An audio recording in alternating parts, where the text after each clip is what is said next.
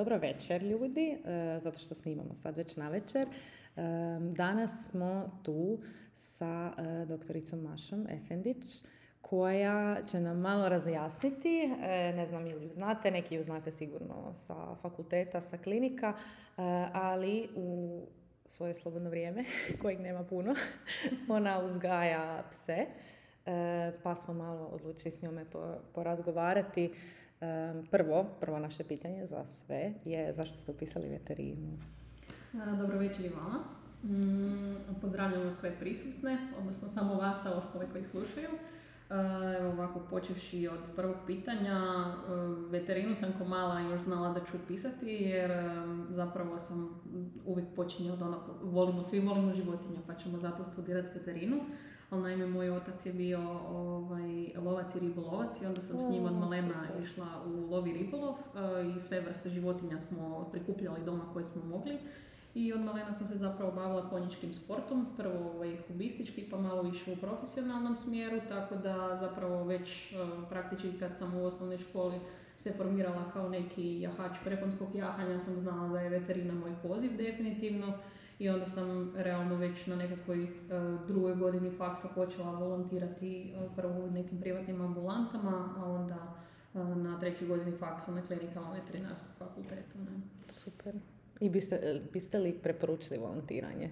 Apsolutno da. Znači, ja neko ko, se, ko se želi baviti strukom samom, mislim da je volontiranje nešto što definitivno treba proći kako bi bio kvalitetniji u samom startu i na temelju toga da zapravo se formira kao buduću neku uh, specijalizaciju koju želi ili barem usko područje djelovanja za koje želi raditi. Da, da, meni je to ono, apsolutno, mislim da je, pogotovo ako želite raditi u praksi, preporučila bi, je teško, namučit ćete se i pogotovo uz ovaj faks i obaveze koje imamo nije lako i vikendima doći na dežurstva i noćne i sve to, ali mislim da steknete jako puno znanja e, za početak kad počnete raditi da niste baš na nuli i da ne znate ništa, tako da um, definitivno preporučam. E, evo ovako, da krenemo u temu. Zašto ste uopće krenuli u uzgoj pasa? Što je to uzgoj pasa i malo što radi zapravo netko ko uzgaja pse i što to sve podrazumijeva?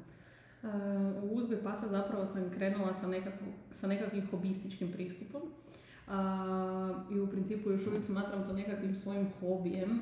naime, dugi niz godina sam volontirala na klinici za porodništvo i onda sam nekako htjela spojiti ugodno s korisnim, tako da zapravo nakon toga sam dobila posao asistenta na klinici za unutarnje bolesti, ali e, ipak sam e, htjela ostati u nekim tim porodiljskim vodama i to sam zapravo napravila upravo kroz taj proces početka uzgajanja pasa. Uh, kad govorimo o uzgoju svom, pričamo isključivo o vajmorskim ptičarima, nemam trenutno tendenciju se prebaciti na neku drugu pasminu. Ne smatram da sam tip uzgajivača, nisam u principu tip uzgajivača koji se isključivo time bavi jer moj primaran posao je definitivno veterina i sve što ona donosi što sa e, stručnog aspekta i što sa nastavničkog aspekta, ali um, uzgoj pasa je nešto dio mene, pospojio se sa ovom mojim hobijem vezano za konje, a onda nekako uvijek sam naginjala tim lovnim pasminama možda zbog cijele te moje priče sa, sa ocem i poveznica sa lovom. Um, I tako sam se zapravo onda odlučila za, za, za uzgoj. Jel? Um, što smo dalje rekli? Što zapravo radi uzgajivač, što to podrazumijeva, mislim? Pa u principu, uh, sad je stvar samo uh, osnovnog nekog pristupa zašto to radimo. Uh, ja primarno, ja stvarno mogu reći da to radim iz hobija, ali baš pravi, pravi profesionalni uzgajivači um, mislim da osim hobija tu dolazi i na kraju i posao, zato što um, što se više dajete u to i ako vam je to zaista ono profesionalni smjer, um, imate tu i određenu financijsku konstrukciju koju možete zatvoriti. Um, sa mog aspekta, s obzirom da ja ne uzgajam na toj osnovi jer nemam toliko puno vremena, ne mogu reći da imam nekakvu financijsku priču od toga, nego nekako gledam u smjeru da dobim zdrave jedinke koje su zdravstveno provjerene i da stvorim nekakvu svoju malu ili malo veću obitelj psećih vlasnika i da se svi međusobno odružimo ili kako bi sad već poznata rečenica bila mali krug velikih ljudi, jel? Tako da. Da, znači što, što bi bila zapravo razlika ono kad govorimo o pravom uzgajivaču, gdje je se to treba prijaviti ili znači koji je zapravo proces, jel to neko provjerava, u kakvom stanju su ti psi ili kako to sve ide. Okay. Posao uzgajivača, e, znači imamo dva tipa uzgoja pasa. Jedan je pravi uzgoj pasa gdje se uzgajaju psi sa e, rodovnicama, dakle, i imaju svoje porijeklo i paze na, na genetiku i na zdravlje. I imamo drugi tip uzgoja pasa gdje zapravo se uzgajaju psi bez rodovnika i to je zapravo ilegalan uzgoj kao takav. Um, u svakom slučaju, uh, po novom, uh, sada od uh, 2022. svaki uzgajivač treba se prijaviti u ministarstvo um, i uzgajivačnica kao takva treba primarno biti registrirana od Svjetske federacije kinološke, odnosno FCI se naziva ona, i onda ima svoj zapravo broj pod kojim se vodi i na temelju tog broja i na temelju svog imena stvara neki renome i na temelju toga radi uzgoj određene pasmine um, i iza svog tog imena zapravo sama osoba koja je voditelj uzgajivačnice stoji. Kad pričamo o tome da li se provjerava kakav je uzgoj, um, postoji jako puno kinoloških udruga i kinoloških klubova na području cijele Hrvatske koji zapravo imaju unutar svakog kluba postoji određen voditelj uzgoja. U ovom slučaju ja sam tajnik kluba ptičara iz Španijela Zagreba i isto sam voditelj uzgoja za sedmu skupinu, to su ptičari, dakle. Um, pa zato recimo kada imamo leglo na području grada Zagreba uh, ptičara na primjer, onda sam ja ta koja sam odgovorna za provjeru tog legla, dakle da li je sa 7 do 8 dana i sa 6 tjedana da li su oni fenotipski uh, po standardu i isto tako pogledamo na primarno zdravlje koje se može pogledati, mhm. odnosno da li adekvatne uvjete zadovoljavaju kako bi mogli dobiti rodovnice. To je recimo, ajmo reći, primaran um, način selekcije um, uzgajivača pravog od onog koji uzgaja mimo nekakvih papira. Naravno da svaka pasmina nosi nekakve svoje preduvjete za eh, genetski nasljedne bolesti, tako da postoji određeni genetski testovi koji se mogu raditi za određene pasmine i ne samo genetski, postoji drugi zdravstveni testovi kao što su kardiološki testovi, oftalmološki, ortopedski testovi, snimanje kukova i laktova, tako da svaka pasmina ima određenu predispoziciju. Nešto je propisano od strane Hrvatskog kinološkog saveza da se treba provoditi, a neke pasmine nažalost još nisu ušle u taj um, krug selekcije uže što se tiče zdravlja. Recimo, na primjer, kod uh, ptičara se u principu ne trebaju snimati kukovi i laktovi sa godinu dana za displazije, ali sad je na svakom uzgajivaču da li će to osobno mhm. napraviti ili ne. Konkretno, uh, ja se vodim za time da napravim apsolutno maksimalno uh, što se tiče zdravstvenih testova što mogu. Isto tako postoji pet genetskih problema kod vajmarskih ptičara koji isto tako možete putem genetskih testova istestirati oba roditelja da biste bili u principu što sigurniji da zapravo nećete dobiti jedinke koji će biti kako se to kaže u genetskom jeziku, affected, odnosno da će nositi taj gen ili oba gena za neku određenu bolest. Mhm. Mislim da to razlikuje one uzgajivače sa papirima u odnosu na one bez papira, ali treba voditi računa o tome da naravno um, uvijek kad kažu ljudi recimo kad nas zovu i zanima ih štene kaže ali meni ne treba papir, odnosno meni ne treba rodovnik. Nisu svjesni da sam rodovnik je 120 kuna zapravo, ne? odnosno po novom cjeniku će vjerojatno biti nešto mrvicu viši, ali u principu nije stvar tog papira te rodovnice, stvar je u tome što stoji iza, tih, um, iza tog rodoslovnog stabla. Znači, konkretno, ja gledam u svim generacijama, kad biram mužjaka za uzgoj, gledam koliko ne samo roditelji, nego bake djedovi, pradjedovi, pradjedovi imaju kukove i laktove posnimljeno, koje genetske testove su radili i sve ostalo. Da mogu ja stajati iza tog papira koji ću ja popisati kao voditelj uzgoja na koncu. mm A, znači, osim rodovnice imamo te testove. E, koja je razlika zapravo čistokrvnog psa, pas sa rodovnicom, pas sa papirima, jer to jako vole ljudi ono, kad prodavaju štene, pas ima papire, nema papire. Što to zapravo znači, koji su ti papiri koji, koji su zapravo propisani i trebaju ići uz psa koji se prodaje, a koji je... Jer često ti papiri znaju biti ono, putovnica. I onda kažu, pa dobro, pas ima papire i onda prodaju za više i takve neke šeme, pa onda šta zapravo ljudi kad kupuju psa trebaju To je dobro tražit. pitanje. Dobro pitanje zato što je to zapravo odgovor je igra riječi, ništa drugo. U principu e, papir kao takav može značiti za nekog svašta, za nekog ništa. U principu u, u nekakvom kinološkom krugu kada kažete pas sa papirima, to znači da je pas sa rodovnicom. Svaki pas koji ima rodovnicu znači da ima e, potvrdu o čistokrvnosti i da ima slijed svojih predaka, u, dakle da ima rodoslovno stablo crno na bijelo da vidite koje je. Um, ono ne, znači rodovnik ne podliježe nužno zdravstvenim testovima, to, to dakle određuje zapravo kinološki, Hrvatski kinološki savez. Um, što se tiče, kad vi recimo uzimate štene od uzgajivača, uh, on vam je dakle, uh, ovisno kako ste dogovorili, naravno recimo ja sa svojim budućim vlasnicima potpisujem ugovor, gdje ja moram ispoštovati određene uvjete kao što moraju i oni ispoštovati, ali svakako u svoje štene dobivaju naravno putovnicu i to smatram da treba dobiti svaki pas, gdje e, imamo točno potvrde koliko puta je dehelmintiziran i po kojim datumima, koliko puta je cijepljen protiv, protiv zaraznih bolesti i s kojim datumom. Isto tako nekakav plan cijepljenja za daljnje, odnosno revakcinacije protiv zaraznih bolesti i isto tako za bjesnoću. To je znači onaj osnovni pod navodnicima papir koji mi uzgajivači ili kinolozi ne nazivamo papir. Nama je to putovnica. A za nas papir znači da on stvarno ima rodovnik. E, Rodovnici se ne mogu dobiti u trenutku kada obično štenci idu van u nove domove, a to je sa 8 tjedana, zato što su, oni u, toj, e, u fazi izrade su u toj dobi, tako da oni zapravo nešto kasnije onda stižu na adrese ili se osobno onda preuzimaju ili bilo što. Ali svaki uzgajivač, to je po pravilniku definirano da je znači um, e, da treba predati dakle i rodovnik kada je gotov i treba predati um, putovnicu sa nekakvim cijepnim statusom. Jel? I, I, naravno, pardon, e, pas treba biti obavezno mikročipiran jer mikročip se mora na, naprosto nadovezati na životinju kako bi se mogao napraviti rodovnik na. Da.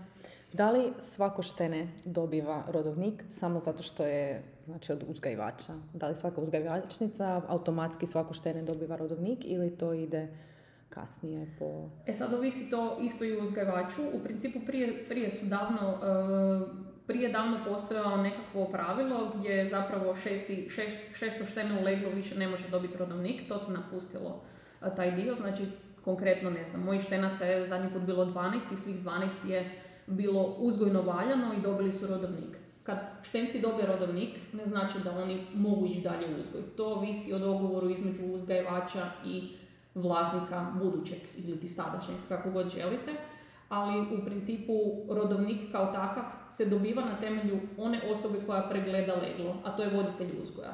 Znači konkretno ako vi sad imate leglo njemačkih ptičara, ja sam voditelj uzgoja za grad Zagreb, ja dođem vama pregledat leglo, ako ti svi štenci odgovaraju svom standardu, oni po meni znači imaju afirmaciju da no- mogu dobiti rodovnik.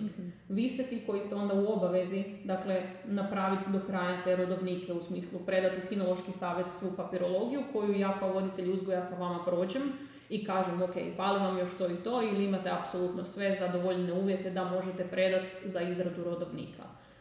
E sad, opet je pitanje što ćete vi, odnosno u ovom slučaju ja kao uzgajivač dogovoriti sa kupcem, odnosno s budućim vlasnikom, da li će taj pas ići za kućnog ljubimca ili će ići za uzgoj.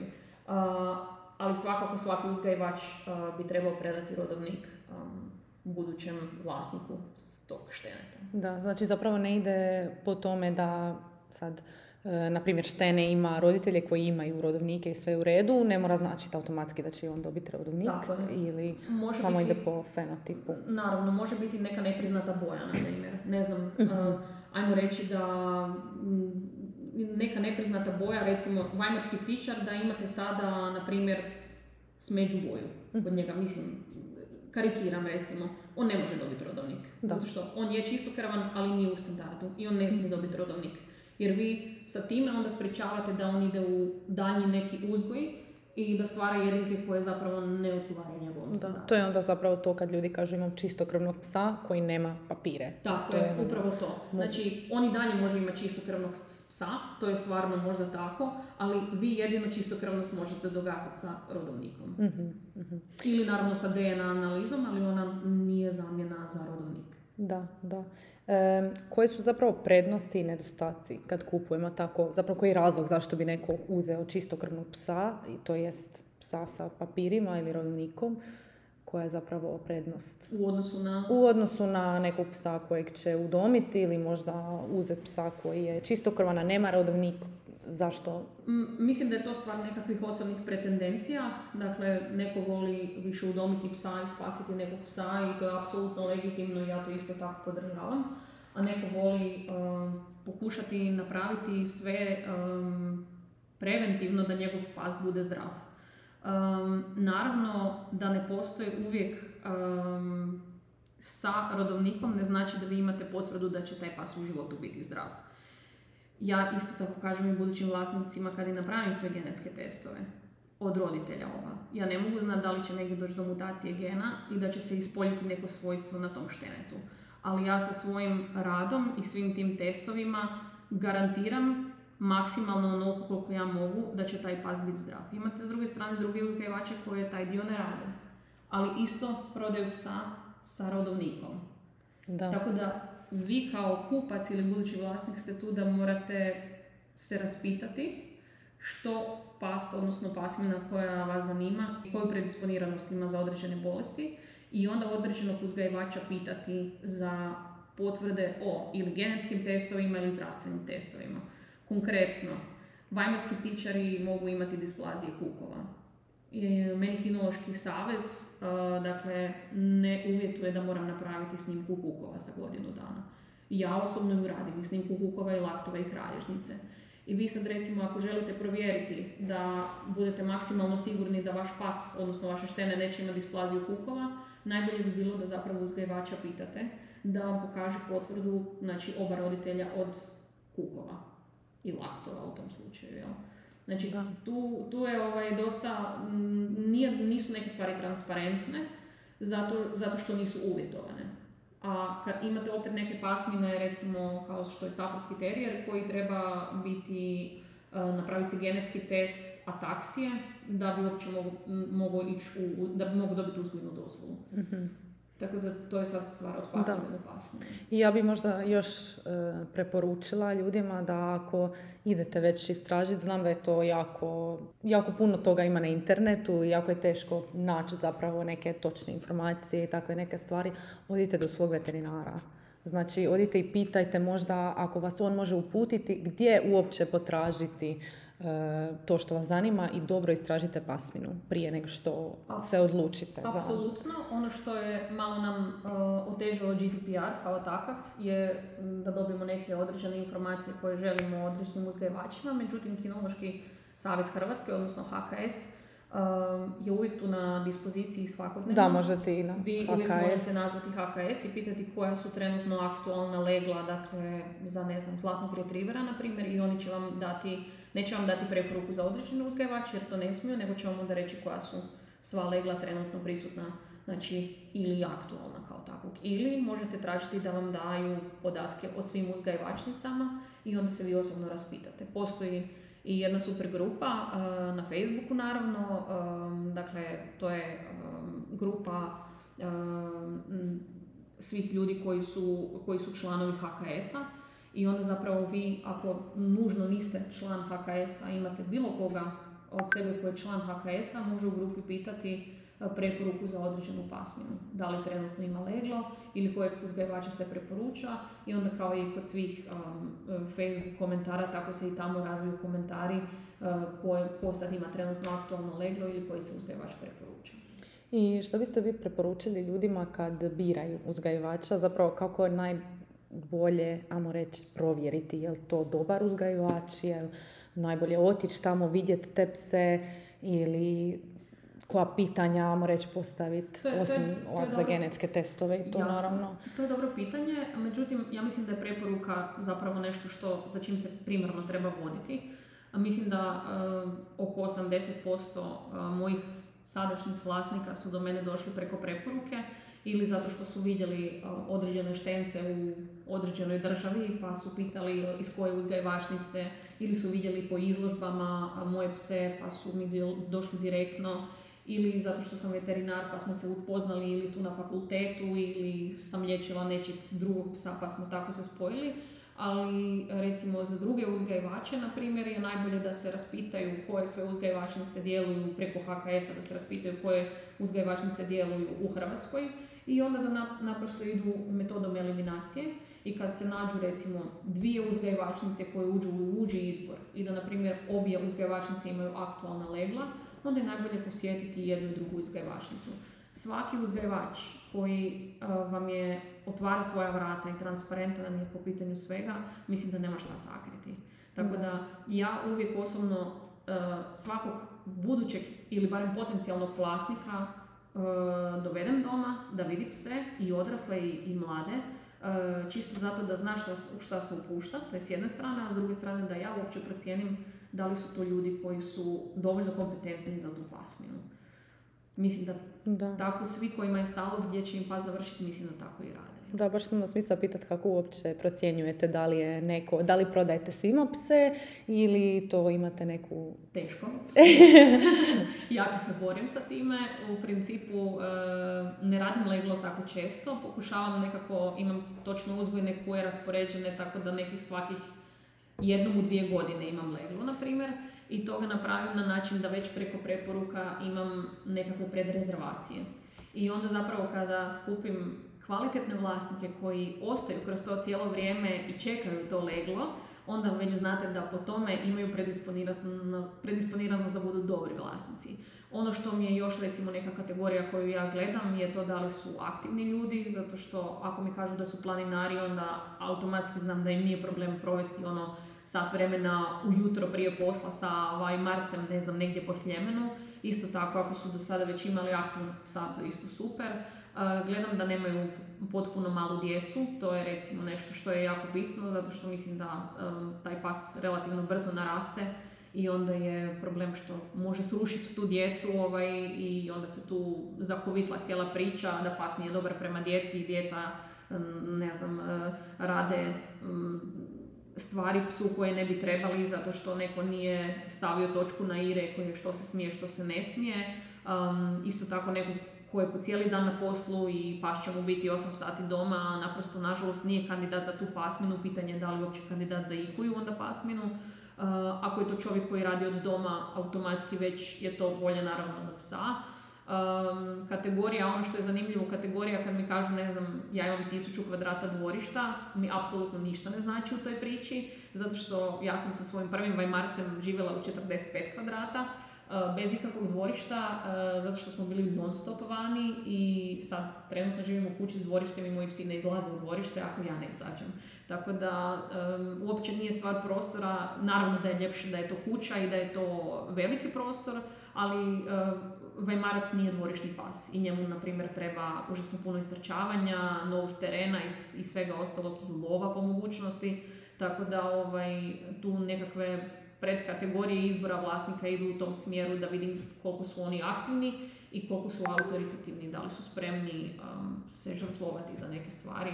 Znači, uzeti psa sa sobom na more ili uzeti psa sa sobom na skijanje, a, ili ga staviti negdje na čuvanje, treba voditi i o financijskoj konstrukciji, nije to mali pas, to je 30 kila pas, da li su spremni veterinarske troškove podnijeti, mislim i oni imaju svoje predisponiranosti za nekakve određene probleme, tako da sve te kategorije kad se na check list izbroje, onda ja shvatim da li je to pas za njih ili ne. I dosta često ovaj, me pitaju zašto ja njih razuvjeravam da to nije pas za njih, zato što ako ja i malo imam osjećaj da nije, draže mi je da ne idemo u tu cijelu priču, nego da mi se dogodi da mi se kasnije pas vrati u nekakvom svom pubertetu jer oni ne mogu više vladati sa njim. Da, da. Jel sklapate onda ugovor sa ljudima i kako, kako to onda zapravo taj ugovor izgleda? Apsolutno, sklapam ugovor. E, moja cijela, moj cijeli dio obitelji je pravnički i odvjetnički, tako da ovaj, imam tu potpunu potporu. Um, tako da sklapamo predugovor koji se sastoji od nekakve kapare gdje zapravo obje strane garantiraju neke predstadije i, i dam im na uvid kako bi izgledao ugovor, gdje znači ja uvjetujem neke stvari, a to su da naravno pas drži na lancu, da se hrani sa kvalitetnom hranom, u slučaju da hoće ići u uzgoj, ja nikome ne branim da ide u uzgoj, ali želim da zadovolji nekakve preduvjete, a to je da se onda napravi kardiološki, oftalmološki, da se posnime kukovi, laktovi, kralježnica sa godinu dana i da pas ima minimalno jedan šampionat. Nisam baš jednostavna za ispuniti uvjete, ali mislim si ako se neko stvarno želi dalje baviti ime, mislim, mislim na koncu u rodovniku će stajati ime moje uzgajivačnice kao neki pradjet, na primjer, tako da želim da, da je to potkrepljeno time. Um, što se tiče ugovora još um, sa aspekta mene, um, kažem da ću mu uvijek biti na dispoziciji i kao uzgajivač i kao veterinar i toga se stvarno pokušavam držati. Naravno da imam ono pozive i poruke u bilo koje doba noći i na to sam pristala, ok, to je ipak i nekakva moja ono ljubav prema tim psima jer sam ih ja nekako odgojila i uvela u ovaj cijeli svijet. Um, I ono što mi je najbitnija stavka, to svima napominjem, ako se u bilo kojem momentu života im nešto promijeni i da ne mogu se više brinuti o tom psu, uh, insistiram da se pas vrati meni, a ne da ga ili preudome ili ne da Bože preprodaju, uh, jer želim znati uh, gdje taj pas u bilo kojem momentu je i kome će dalje pripast. To mi je, mm recimo, Da, mislim da ono, većina uzgajivača za koje sam čula baš traže to da im se vrati da. pas nakon što ako nešto bude. To je baš mislim, stvarno mislim da je bitno i da se drži do toga jer inače uzgajamo pse bez ikakvih ono, pravila ili, ili čeg, tako da to je baš super. Um, kakve su izložbe pasa? Sad ste spomenuli ono, šampionati, kako to zapravo izgleda kada vodite psa na izložbu, šta mhm. to sve podrazumijeva? Um, pa izložbe mogu biti, znači, um, dakle... Um, Mislim, čemu uopće služi izložba? Izložba služi zapravo za, primarno služi, ajmo reći, ovisno kako gledate. Možete gledati to kao nekakvu zabavu, možete gledati kao nešto profesionalno ili nešto kao, kao hobi, ajmo reći, ne. Ja sam negdje tu više kao hobi nekakav, u principu i zabava na koncu. Um, izložba zapravo primarno služi da vi pokažete svog psa, um, prema ne samo jednom sucu, nego ako idete na više izložba, svaki sudac ima neki svoj subjektivan stav o vašem psu kojeg ste vi izložili i u principu na temelju tih titula koje možete dobiti, vi možete skupiti šampionat u toj državi. I u principu se smatra, recimo, na primjer, da imate uh, mužjaka parnjaka, znači uzvojnog psa mužjaka, vi na temelju e, tih šampionata koji ste skupili u različitim državama, vama i raste e, cijena tog psa za daljnji uzgoj, odnosno e, za parenje. što se tiče kuja, ista je stvar u principu, samo što ako ide za kućnog ljubimca, vlasnicima to nije toliko bitno. Meni osobno, ja primarno idem na izložbe zato da, da steknem dojam objektivan o svom uzgoju. Znači, drugim riječima da vidim kako suci različiti gledaju na ovog psa kojeg sam ja uzgojila. Naravno da tu ima jedinih koje nisu savršene, imaju neke mane, neke druge imaju prednosti, ali najljepše mi je kad zapravo od različitih sudaca dobim jednak, jednaku ocjenu. Bila ona dobra, loša ili kakva god, ja ću ju prihvatiti takva kakva je, ali zapravo to mi je nešto što mi je vjetar u leđa, da ok, aha, znači ne znam, putevi stražnih nogu su um, previše zatvoreni i onda ću raditi na tome da u, sljedećem, u sljedećoj, u svojoj liniji to poboljšam na temelju nekog mužjaka koji ima puno otvorenije puteve. Tako da zapravo i te izložbe kao takve vam daju danji smjer kako uzgajati. Isto tako vam je to i određeni PR zapravo, jer uh, vi izlažete zapravo psa i svoje uzgajivačnice i ako on nešto dobije, na primjer, ili ako bude na nekakvom postolju, onda isto vam je to i lijepa reklama na kraju. Ne? Da, da. I koliko je to onda financijski isplativo? Mislim, vi ste rekli da se bavite primarno kao to kao hobijem, ali ovak objektivno za nekog ko možda se bavi isključivo time ili kao hobi, ja sam vama to na primjer isplati kao hobi? Pa sad, znate što, ja ne stavljam moj, ne znam da li je zapravo to moj problem, da li bi to nazvala problemom, ali ja ne stavljam financije na stol i ja ne znam koliko ja potrošim na te štence, jer ja mislim da ne želim znati. Ove, ovaj, tako da u principu uh, nisam sigurna koliko se to meni isplati financijski i um, da pače mislim da sam uvijek tu na nekoj nuli, ali ta satisfakcija moja unutarnja koju ja dobivam kada odgajam te malce ili kada taj porod krene i kad to sve dobro završi ili kad vidim nove vlasnike da uzimaju te štence ili kada se okupimo svi vlasnici sa svim štencima i odemo u neku šetnju, meni je to, to je ono što, što mene čini sretnom u toj cijeloj priči. Ili kad mi neko nazove i kaže, ne znam, mi smo vidjeli vaše štene ili mi smo vidjeli vašeg odraslog psa, meni je to, to je to, to je ono što mene ispunjava, a sad da tu ja imam nekakvu financijsku korist, nemam, mislim to nije moj posao, dakle to je moj hobi, ali kad pričamo o profesionalnom uzgoju, definitivno da, to, to je kompletna industrija, ne mislim u negativnom smislu industrija, nego e, vi stvarno ono, nekakva računica je nekada rađena da bi trebali imati 12 uzgojnih kuja da bi vam se taj posao isplatio. Naravno, ja mislim da to opet i ovisi koliko pametno uzgajate. Tako da, ako potrošite na početku više na genetske testove, zdravstvene testove i krenete sa zdravom jedinkom, onda ćete puno manje imati problema nego da krenete sa nekakvom jedinkom koju uopće niste istestirali, pa vam onda krenu genetske predispozicije se već u prvom koljenu i realizirati. I onda, i onda tu zapravo to popravljate, da, to je. Tako je, da. I koliko je onda, znači, kao, rekli ste 12 pasa, koliko je onda etički po kuji? Po godini imati legala? Uh, nema tu etički po godini, uh, dakle kuja ne smije više od jednog godišnje imati leglo, to je tako kako je. Uh, možda ja nisam ono pravi tu, um, pravi stup etike iz razloga toga što ja nekako u svojoj glavi ne želim kuju izložiti trećem leglu. Ne znam zašto, možda će se to u mom nekakvom životnom vijeku ovaj, um, promijeniti, ali u principu se smatra da um, tri legla po jednoj kuji je sasvim ok. Ja osobno smatram da uh, ako kuja ima štence, um, ne znam, sa, ovisno sad opet i sa koliko godina krenete. Kuja, znači, uh, reproduktivno sposobna je naravno cijeli život ako gledamo po njenoj fiziologiji, ali po pitanju uh, Kinološkog saveza Hrvatske i na kraju FCI-a kao takvoga, znači jedino kuja do osme godine može imati leglo. Uh, dakle, ako gledamo na to da počnemo sa nekakvih dvije i pol godine, naravno ovisi o pasmini, manje pasmine mogu prije krenuti sa leglom, sa nekakvih godinu i pol dana, kasno zrele pasmine sa nekih dvije, dvije i pol, ja osobno krećem sa nekih tri do tri i pol godine prvo leglo i onda sa pet i pol drugo leglo. Uh, Vajmarci su dosta kasno zreli i mislim da im treba ta jedna psihička priprema da oni uopće sebe ustabile kako bi uopće mogli ustabiliti svoje buduće ovaj, štence. Tako da, etički mislim da je prihvatljivo tri, tri, šten, tri legla po kuji. Ali sad je stvar individualna koliko će neko to napraviti. Ja osobno mislim da ništa se ne može loše dogoditi sa tri legla. Isto treba voditi o tome računa da li je porod bio prirodan ili bio carski rez. Smatra se isto tako da ako je kuja imala dva carska reza, da se onda više ne ide u treće leglo to je isto nekako etički prihvatljivo, ne samo sa nekakve uzgajivačke strane, nego i sa um, reproduktivno-veterinarskog uh, pogleda kao takvog. Jel?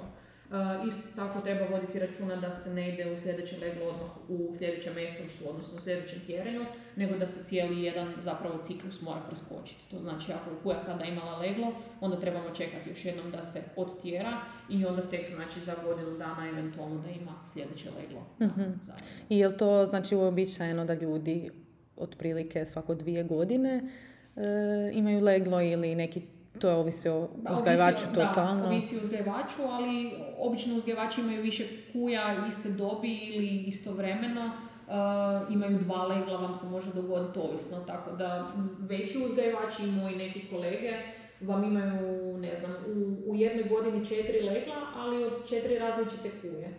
Tako, da, jasno. To je sve kako se neko posloži u životu, jel? mm Mislim, Naravno, ako, ako vi živite sa do 10 pasa, nećete onda imati jedno leglo godišnje. Onda ćete imati tri legla godišnje, ali isto tako imate i ovaj, morate naći i moment gdje će ti štenci otići. Ima uzgajivača koji recimo isključivo uzgajaju um, u smislu za sebe ostavljaju neki kvalitetan uzgoj, odnosno kvalitetno, kvalitetno štene, a ostalo daju po nižim cijenama, neke čak znaju poklanjati, recimo zna se dogoditi ako štene ima loš zagris ili krivi zagris, da se onda takvi štenci poklanjaju. I to je recimo super prilika, zato što zapravo vi kao neko ko želi kućnog ljubimca, uh, ajmo sad uzeti pasminu, mm, ne znam, Newfoundlandera, uh, vi želite baš Newfoundlandera, ali niste spremni dati toliko novaca zato što nemate trenutno, Idealna situacija je da recimo nazovete nekog dobrog uzgajivača za kojeg ste dobili preporuke i pitate da li ima neku štene, na primjer, sa krivim zagrizom. Njemu to štene u životu ništa ne znači, zato što ga ne može koristiti za danji uzgoj. Zna da nije u principu um, po standardu dobro i onda će vam ga on dati po nižoj cijeni ili ćete se već nekako dogovoriti. On će funkcionalno biti apsolutno sposoban za sve. Samo što će imati krivi zagriz.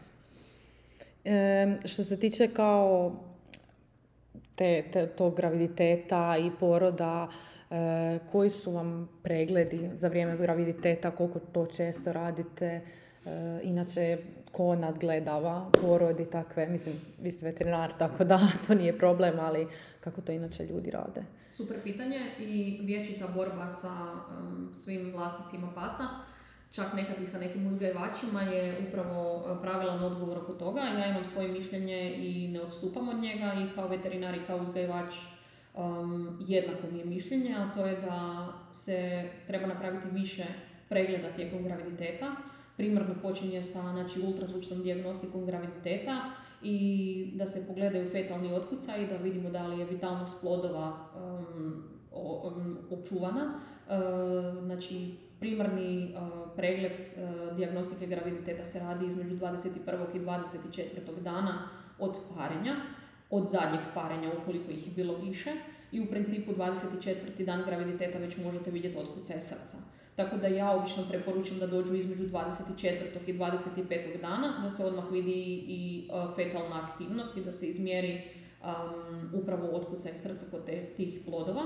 Uh, nakon toga u principu ono što ja smatram, budući da graviditet traje 65 nekakvih, uh, znači, od 50, znači uh, graviditet traje od 58 do 65 dana i do tih 58 dana ako smo došli recimo na 24. dan na prvi pregled, smatram da treba još jedan pregled napraviti za 10 do 14 dana. To smo znači onda u nekakvom 35. do 40. danu, to smo taman na nekakvih pola graviditeta plus još nekakvih 5 dana. I onda treći pregled ja preporučam da se napravi između 48. i 55. dana, ali to nije ultrazvučni primarno pregled, nego pregled rengenskom dijagnostikom abdomena, da se vidi koliki je broj plodova. Uh, osifikacija uh, plodova kreće nekakav 47. na 48. dan, tako da već tada možete vidjeti kralježnice, rebra i glave i što kasnije idete, ako idete tamo prema 55. danu, već možete vidjeti položaj tih plodova u abdomenu, pa onda možete znati kako vam prvo štene izlazi van. Dakle, ako je glava okrenuta kaudalno, onda znam da će biti manji problem prilikom poroda. E, suludo je misliti da se broj štenadi, odnosno broj plodova u tom trenutku radi zato da bi se vidjelo koliki je broj i koliko ćete pasa imati za prodaju. E, ja to uvijek radim upravo iz tog razloga da znate koliko dugo vas porod čeka i kad trebate dići alarm, a kad ne trebate dići, zato što 99% ljudi nema mogućnost prilikom poroda nadgledati nešto sa ultrazvukom i onda ne zna, ako ne napravi rengen, vi zapravo ne znate koliko će trati porod i koliko još plodova tamo i ne daj Bože da je neki zaostao. Tako da ovaj zadnji pregled koji se radi između 48. do 55. dana, bilo bi ga dobro još popratiti i sa ultrazvučnom um, kontrolom, da se vidi i dalje fetalni otkucaj, da se vidi koliko ima plodne vode, da li to sve funkcionira. Uh, isto, isto tako naravno i opći pregled kuje ako je kuja već u anamnezi prije imala nekakvih problema sa patologijom graviditeta ili poroda, bilo bi dobro i pratiti razinu progesterona prilikom svakog pregleda, da se vidi da li je ona očuvana ili treba, ne daj Bože, suplementirati, suplementirati sam progesteron kako bi očuvali taj graviditet. I u principu i onda kreće uh, onaj dio di koju treba ostaviti samu, mirnu, na miru, ne dovoditi ju na, na preglede nekakve, to je od nekakvog 56. dana pa nadalje. I di onda treba svakodnevno pratiti tjelesnu temperaturu jutarnju, um, to je ta bazalna temperatura da se zna otprilike odrediti kada će nastupiti porod. Je li preporučljivo da se kuja šteni doma ili kod veterinara ili... Ovako, ono što uh, je opće poznato da vi, uh, vi tamo gdje kuji napravite mjesto, ako je to doma gdje ona inače obitava, ona će se tamo poroditi. Uh, međutim, ako dosta često nam se događa na fakultetu u noćnjima posebice da um, krenu recimo krenu nekakvi, nekakav vaginalni iscedak, vlasnici se prepadnu, dođu na fakultet, dogodi se kuj stres, digne se razina kortizola i blokira apsolutno cijeli proces poroda. I onda se dogodi to da zapravo ne postoji više način da vi taj porod inducirate čak ni sa nekakvim, ajmo reći, laičkim dripovima, odnosno u ovom slučaju je to oksitocin koji uzrokuje i otvaranje samog cerviksa i kontrakcije maternice, zato što naprosto je kuja toliko u stresu da ste vi apsolutno sve blokirali. I u tom momentu vi kao veterinar se dovodite u situaciju da morate odlučiti da li ćete tu kuju poslati doma da se ona prirodno porodi, a već, ste ju stresi, a već ju je vlasnik stresirao dolaskom, ili ćete napraviti carski rez. Znači, i to su sad odluke koje, nažalost, veterinari moraju dovesti, a vlasnici su ti koji su naprijed paničarili. Mislim da je uvijek dobro da kuja bude u svom prirodnom okruženju i da bude u vi, više od par dana već u toj situaciji. Recimo ja kotilicu postavim 50. dan graviditeta, tako da kuja već u startu zna da je to za nju i onda tamo leži i tamo, i tamo leži po cijele dane i ne izvodim ju od tamo uopće. Znači, ne pada mi na pamet da poslije, dakle, 55. dana ju igdje izvodim, nego da samo bude na miru doma. mm Naravno da neke kuje su toliko zapravo flegmatične u glavi da se mogu poroditi u nekakvoj ambulanti, ali morate voditi računa da u ambulanti imate naravno i svakakvih vrsta izvora infekcije, pa vam to i povećava mogućnost da, da se dogodi nekakva komplikacija. Isto tako, mislim, ako ste u stresu i panici, što mislim da je ono potpuno normalno, ako vam je to možda proleglo ili e, tako nešto, možete uvijek nazvati veterinara i provjeriti da li, da li trebate dovesti psa ili ne, pa onda čisto da ne stvarate mhm. stres nepotrebno. Tako je, samo što treba voditi računa da to bude veterinar koji dakle, zna menadžment cijelog poroda. Da. Jer nisu svi usko specijalizirali za porod, tako da tu mogu nastati različite dezinformacije, tako da treba znati kog nazvati, ali onda dakle, tu informaciju dobiti prije, prije puno poroda. Znači ako se ide, ne znam, na kliniku za porodništvo, dakle na nekakve kontrole, onda zamoliti osobu koja eventualno vodi taj graviditet, da li se nju može nazvati u bilo kojem momentu dobro je i povezati se s nekim uzgajivačima ako je to nekome prvi porod, onda da bude ta osoba jednostavno na, na stand-by liniji prilikom poroda da može pripomoći. Da. Ili sigurno možete nazvati neke druge uzgajivače koji, koji imaju istu, istu pasminu kao i vi i samo provjeriti s njima da li možete njih možda nazvati u trenutku poroda ili tako nešto. Um, kad biste vi rekli da je ako, na primjer, e, kasni porod ili nešto tako, kad treba otići kod veterinara? Znači, kao prvo treba uvijek um, staviti u kalendar kada je bilo parenje. Prvo, drugo, treće, ovisno koliko parenja imamo. Uh, I onda treba računati koji je zapravo dan. Jer uh, bez toga, dakle, smo u problemu. Jer nemamo, nemamo jasnu informaciju ultrazvučno možemo procijeniti fetalne gestacijske vreće kolike su i na temelju toga software može odrediti koji dan je graviditeta, ali naravno da je puno točniji ono kad ste vi parili. Um, krenuti veterinaru um, ne treba prerano i ne treba prekasno, to je uvijek ovaj, dobar odgovor, međutim konkretan odgovor je znači ako vi vidite kontrakcije, ne znači nužno da je počeo porod, dakle to je možda samo priprema za porod gdje se kuja otvara, odnosno taj cervix se otvara. I u principu kad vidite nekakve prve plodne vode, on, odnosno to je alantokorion koji zapravo plodna voda, odnosno to je voda od alantokoriona koja iscuri, ajmo reći da je to nešto slično kao i kod žena kada pukne vodenjak. Um, i onda smatra se da unutar 3 sata sljedeća bi trebao početi porod. kuja u to vrijeme ne mora nužno imati kontrakcije, odnosno ona može imati kontrakcije koje vi ne vidite, se one u tom trenutku događaju na maternici, ali ne mora značiti da trbušna preša sudjeluje u tim kontrakcijama. I tu se ljudi dosta često zeznu jer mislim da kontrakcije nikakve ne postoje, a, zapravo one jesu samo što, samo što u tom trenutku nisu vidljive. Smatram da nakon tri, ne treba, do tri sata ne, mora, ne treba pisati nikakvu paniku jer svaka panika djeluje i na kuju, pa onda u tom slučaju znači to se još dodatno može sve inhibirati sa tim stresom od samog vlasnika, ali nakon tri sata treba napraviti moment i reći ok, sad je možda vrijeme za pregled Nekad je dovoljno otići kod veterinara, pogledati dakle, vitalnost ploda putem ultrazvuka. Ako je ona očuvana, onda zapravo se kuju pošalje doma. Može se izmjeriti u tom trenutku, to je jako dobra stvar. Može se izmjeriti koncentracija progesterona i vidjeti dakle, kolika je ona, da se zna da li je porod zaista već počeo ili nije. Ne? Um, koliko je često da imate neke probleme kod poroda ili, na primjer, e, mrtvuštenad ili nešto tako? Uh, mislite u mom uzgoju? Da. Ok, uh, ovako, uh, uvijek... Mislim, ili općenito kolika je česta smrtnost štenadi. Mislim da ljudi nisu možda svjesni da e, ako se rezerviraju za štene, da može i doći do smrtnosti tog šteneta prije. Naravno. E, ono što je najčešće zapravo, a često nije zabilježeno, je embrionalna smrtnost. I to rana embrionalna smrtnost. Znači, smatramo da kod e, pasa je embrio znači, do 32. dana, od 33. dana se više ne naziva embrio nego se naziva fetus ili plod. Sve što se događa do 32. dana, ako dolazi do smrtnosti embrija, se resorbira. I što vam se događa? Onda u principu ako neko napravi prvi puta ultrazvučnu dijagnostiku 35.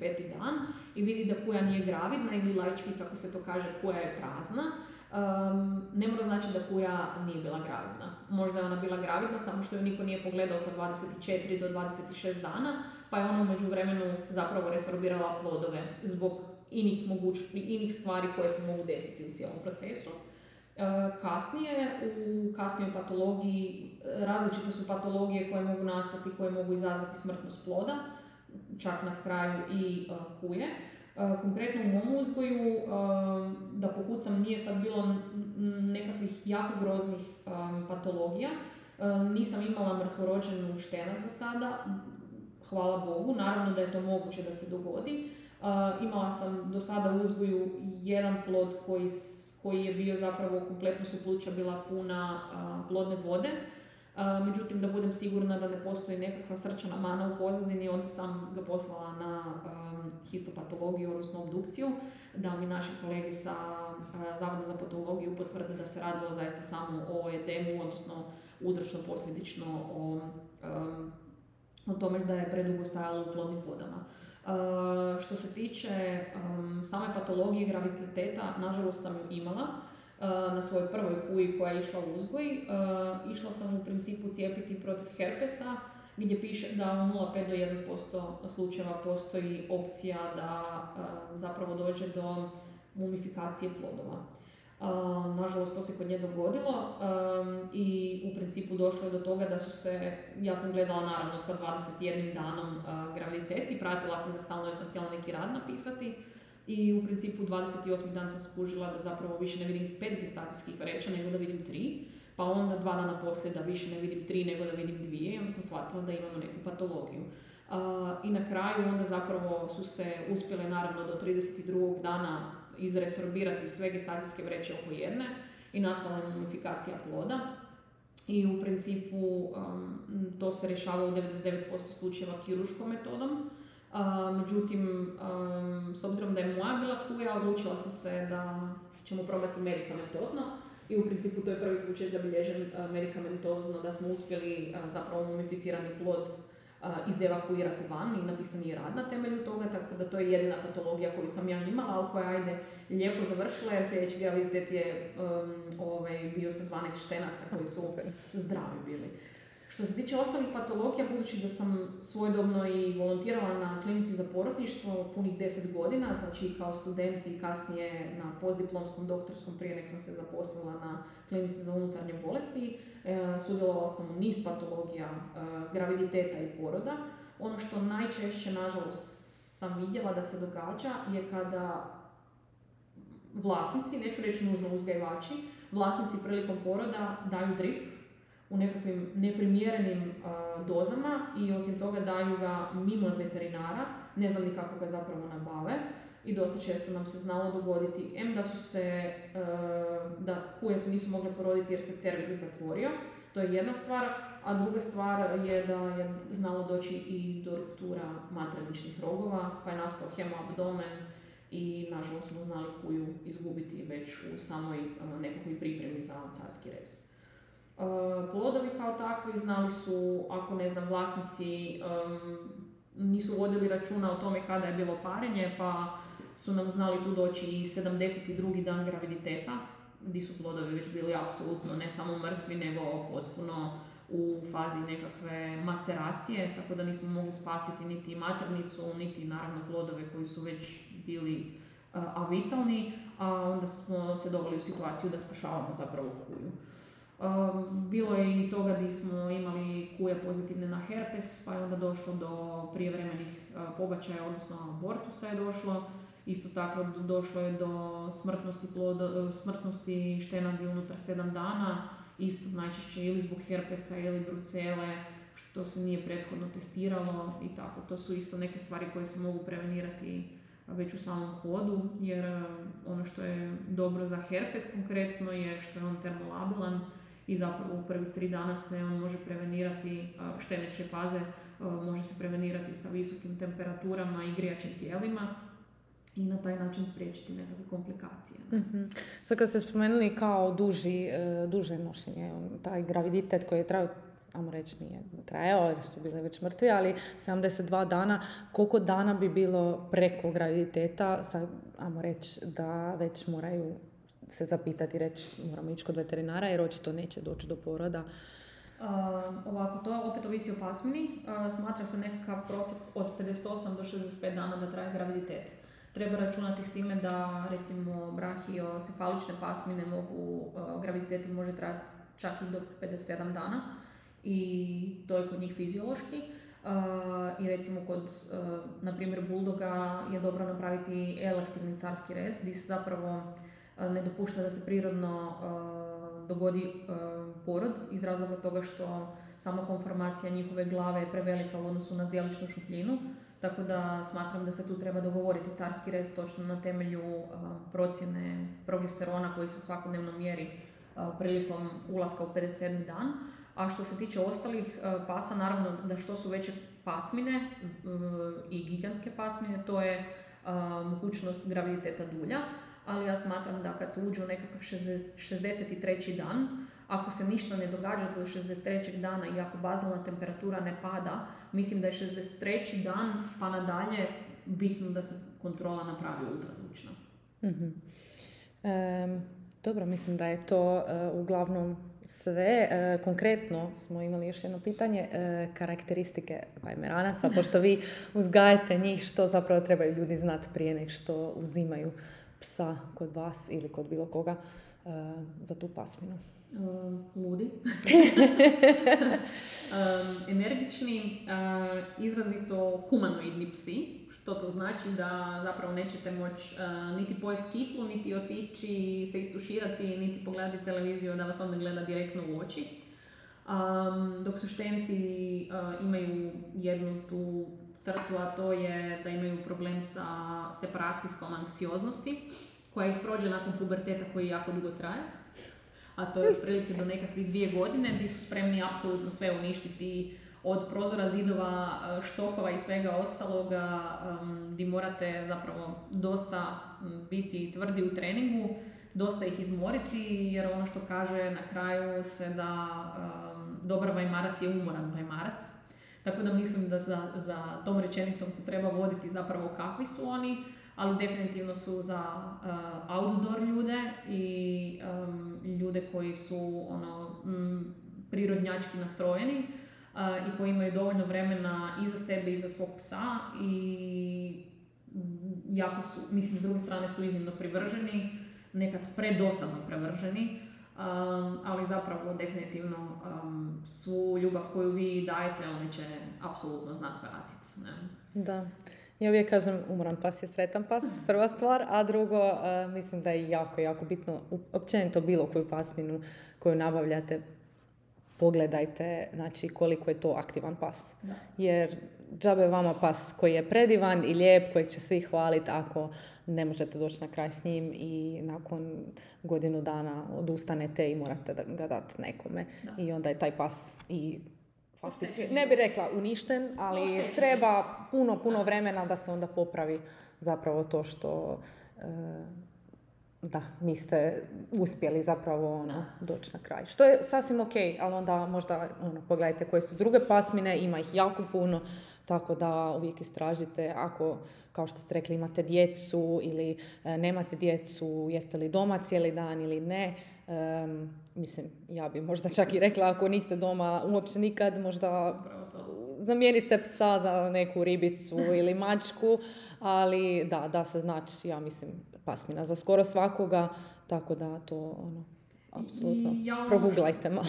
Apsolutno, ja ono što uvijek kažem, e, karakter zapravo pasa nije ono što ga pasmina sama čini, nego i ono što uzgajivač mu ponudi prvih 8 do 9 tjedana. Mislim da tu je jako puno treba raditi sa psima, tim mladima, da već u startu dobe nekakvu čvrstu ruku. Ja obično pokušavam da mi psi minimalno još tjedan do dva ostanu kod mene nakon 8 tjedana, jer mislim da im to, toliko treba da sazriju u glavi i da budu malo više, um, ajmo reći, um, čvršći uh, karakterno, zato što su recimo vajmarci dosta plahi na početku, ali jako puno znači onaj odgoj do prvih šest mjeseci, jer mislim da svakog psa možete prema sebi zapravo um, posložiti, ali je bitan taj um, primaran odgoj, odgoj kod uzgajivača, da se on bavi jako puno sa tim psima, a onda vi samo nastavite u tom tonu i onda zapravo svakog psa možete prilagoditi sebi. Naravno da i vi sebe malo morate i njemu prilagoditi, ali onda nastaje na kraju neka simbioza koja je na uzajamno naravno zadovoljstvo. Da.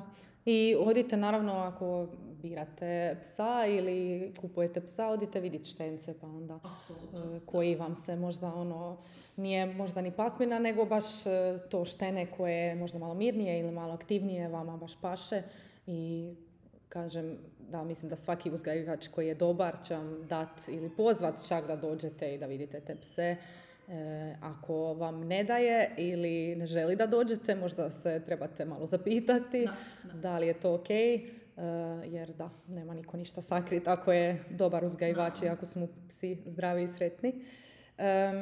Čak i, e, pardon, samo da kažem, čak i ako u tom trenutku nema leglo određen uzgajivač, uvijek može doći vidjeti pse. Ja, ja dosta često znam potencijalne vlasnike pozvati u neku šetnju, da uopće one vide i to ih onda izvedemo u neko blato i nekakve uvjete koje nisu baš uvijek samo tratinčice, da vidim ja da li, da li uopće su oni spremni na, na, taj dio. Da, da. I, to, i to je dobro. E, I sad kad ste spomenuli, šta vi zapravo radite sa štencima do, do trenutka kad ih predajete? Da li radite nekakav trening, da li zapravo što uzgajivači uglavnom rade da ih spreme na tu pa, socijalizaciju ili...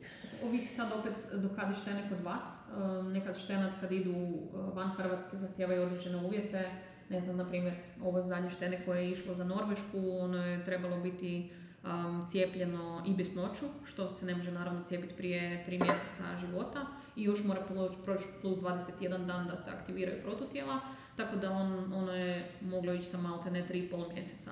Kod takvog šteneta već treba raditi na nekoj vanjskoj socijalizaciji, u smislu vođenja na lajni, um, ali što se tiče ovih ostalih štenaca, otprilike počinjem, pustim ih da sami sebi se poslože dominacije, recimo sa nekakvih pet tjedana počinju mužici se tu uh, stvarati svoje mjesto pod suncem i tu ih pustim da vidim šta će se dogoditi. Ako kre, kreću nekakav agresivan međusoban pristup, što u tom uh, periodu i može biti zbog visokog testosterona koji je fetalni visoki testosteron, onda tu uskačem u, u, u njihov, ajmo reći, u njihovu zonu uh, odgoja, a kasnije, mislim, ja ih učim ono što je meni najbitnije, da zapravo kad izađu od mene, odnosno dođu u nove domove, da znaju obavljati nuždu i na pelenu i van, zato što neki ljudi si u tom trenutku ne mogu još priuštiti odlazak van, zato što nisu cijepljeni još do kraja, zato što period vakcinacije traje jako dugo, nažalost, i tek booster vakcina je sa navršenih 16 tjedana, tako da zapravo ja ih sa nekih tri tjedna naučim da obavljaju nuždu na pelenu i onda mi je tako u životu sve lakše zapravo. Ne? I onda sjedi, dođi, odazivaju se već na imena, tako da ovaj, sa osam tjedana oni onako su punopravni članovi pseće zajednice. Super, super, super. I zadnje pitanje, da li kao uzgajivač osjećate nekakav sukob interesa s obzirom da ste i veterinar i uzgajivač ili imate podvojena mišljenja? Pa voljela bi zapravo da sa, aspekta sebe, svog uzgoja i svog dijela veterinara e, nemam neki sukob interesa, ali bi voljela da se recimo, ajmo reći, da počnemo od vajmaraca i uzgoja vajmaraca, voljela bi da se to digne na neki nivo, u smislu da svi vode računa o zdravlju, kukovima, laktovima i svemu ovom što ja radim, jer mislim da na taj način možemo samo stvoriti kvalitetne jedinke i onda međusobno možemo imati veliki genetski bazen koji um, dakle, međusobno si možemo pomoći prilikom tog uzgoja, a sve ovo što se radi da se recimo pari bez rodovnika, da se uzgaja bez rodovnika, da se ne drži do nekih cijena tržišta, smatram da je to ovaj, nije korektno prema nama uzgajivačima koji um, marimo za time kako će uh, psi izaći van i što će sve iza tog papira kojeg smo spomenuli na početku stajati. mm To je zapravo to. Mi za kraj uvijek imamo preporuku. mm E, može biti bilo što. E, ako želite nešto preporučiti našim slušateljima, ako ste u zadnjih, ne znam, šest mjeseci ili zadnjih tjedan dana vidjeli, čuli, pogledali nešto fora. Evo, ako imate neku preporuku. pa, mislim da e, danas, kako su dostupne sve različite mreže, audio i video, dakle, nekakvi materijali po pitanju svega, tako i po pitanju pasmina. Mislim da smo se više manje prebacili da nam je lakše nešto pogledati danas nego pročitati. Tako da ovaj, ako, ako budući potencijalni vlasnik nema momenta čitati nešto o pasmini koja ga zanima, uvijek može na YouTube generalno pogledati o pasmini i neki video koji govori o karakteristikama tog psa, ali smatram da ne srlja u to i, smat, i nemojte kupovati štence za Božić, molim vas, zato što to nisu pokloni pod bor, to su živa bića i to je potpuno krivo. I nemojte kupovati psa svom djetetu, nego kupujte da. obitelji. jer na koncu uvijek se svede na to kad se kupuje a, djetetu pas, uvijek će na roditelje, na kraju, na roditeljima biti odgovornost i nekakva dnevna rutina tog psa. Tako to su recimo nekakve moje smjernice, da si uvijek pogledaju stvarno sve i definitivno kad si odaberete uži izbor uzgajivača, uvijek, um, uvijek ovaj, odite kod tog uzgajivača, kontaktirajte ga, pogledajte te pse, ne samo kako oni žive u kući, nego da li, da li se vi uklapate u takav način života. I ono što ja uvijek preporučam da jednom godišnje se uvijek napravi nekakav um, sistematski pregled. Uh, to je uvijek dobro, zato što nikad ne znate što se krije unutar tog malog tijela i što možete prevenirati sa tim sistematskim pregledom. Da li je to kod vašeg veterinara, da li je na veterinarskom fakultetu, mislim da su vam svugdje sva vrata otvorena, a mislim da puno toga možete spriječiti. Da, super. E, moja preporuka je, e, pošto smo sad započeli malo e, projekt na, od debatnog kluba Welfare Education Project, imate na Instagramu. Eh, ja bi preporučila da odite vidjeti zapravo koji je program, jer ćemo imati eh, predavanja kroz idućih par mjeseci, eh, pa da dođete na idući ili Coffee Club ili jedan tih predavanja, jer će se raditi o dobrobiti životinja. Mislim da svi naši slušatelji su uglavnom sa veterine. Mislim da je dobrobit jako, jako bitna stvar o kojoj ne pričamo i ne, ne, zapravo ne učimo dovoljno na faksu, pogotovo svi studenti koji su stariji godina ili koji već rade e, kolege u praksi. E, mislim da je to dosta bitno. Tako da, evo, moja preporuka je to. Mislim da će biti jako zanimljivih tema od malih životinja do velikih životinja što vas zanima. Mogu doći veterinari, prvenstveno je za studente fakulteta, za njih je besplatno.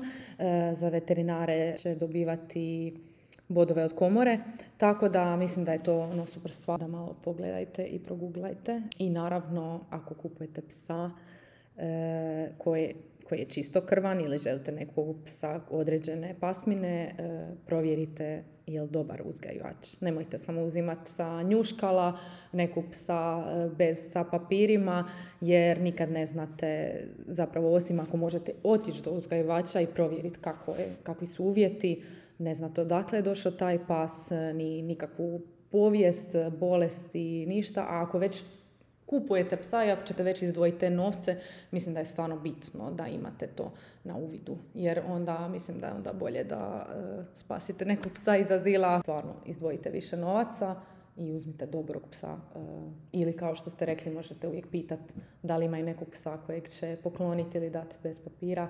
Tako da, eto, sa nekom manom koja... Da, koja zapravo nije toliko bitna vama ili vašem djetetu sigurno nije toliko bitno, ali ako nabavljate psa za dijete, budite svjesni da je to onda i vaš pas, nije, nije njegov pas.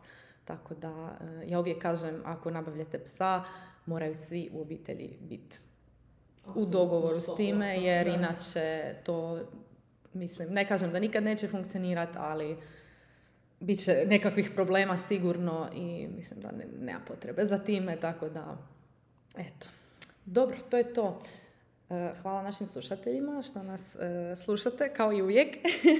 I hvala e, doktorici što me je sjela i malo nam pojasnila ovo. I naravno, ako imate ikakvih pitanja, možete se javiti e, sigurno i njoj e, na mail ili nešto, e, ili možete se javiti nama i mi ćemo proslijediti i njene odgovore. Tako da, i naravno, ako želite Vajmeranera, odite, javite se njoj. Ja sam vidjela njene pse, predivni su, moram priznati, tako da, stvarno, evo, sve preporuke.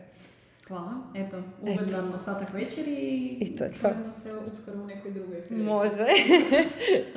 Bog. Bog.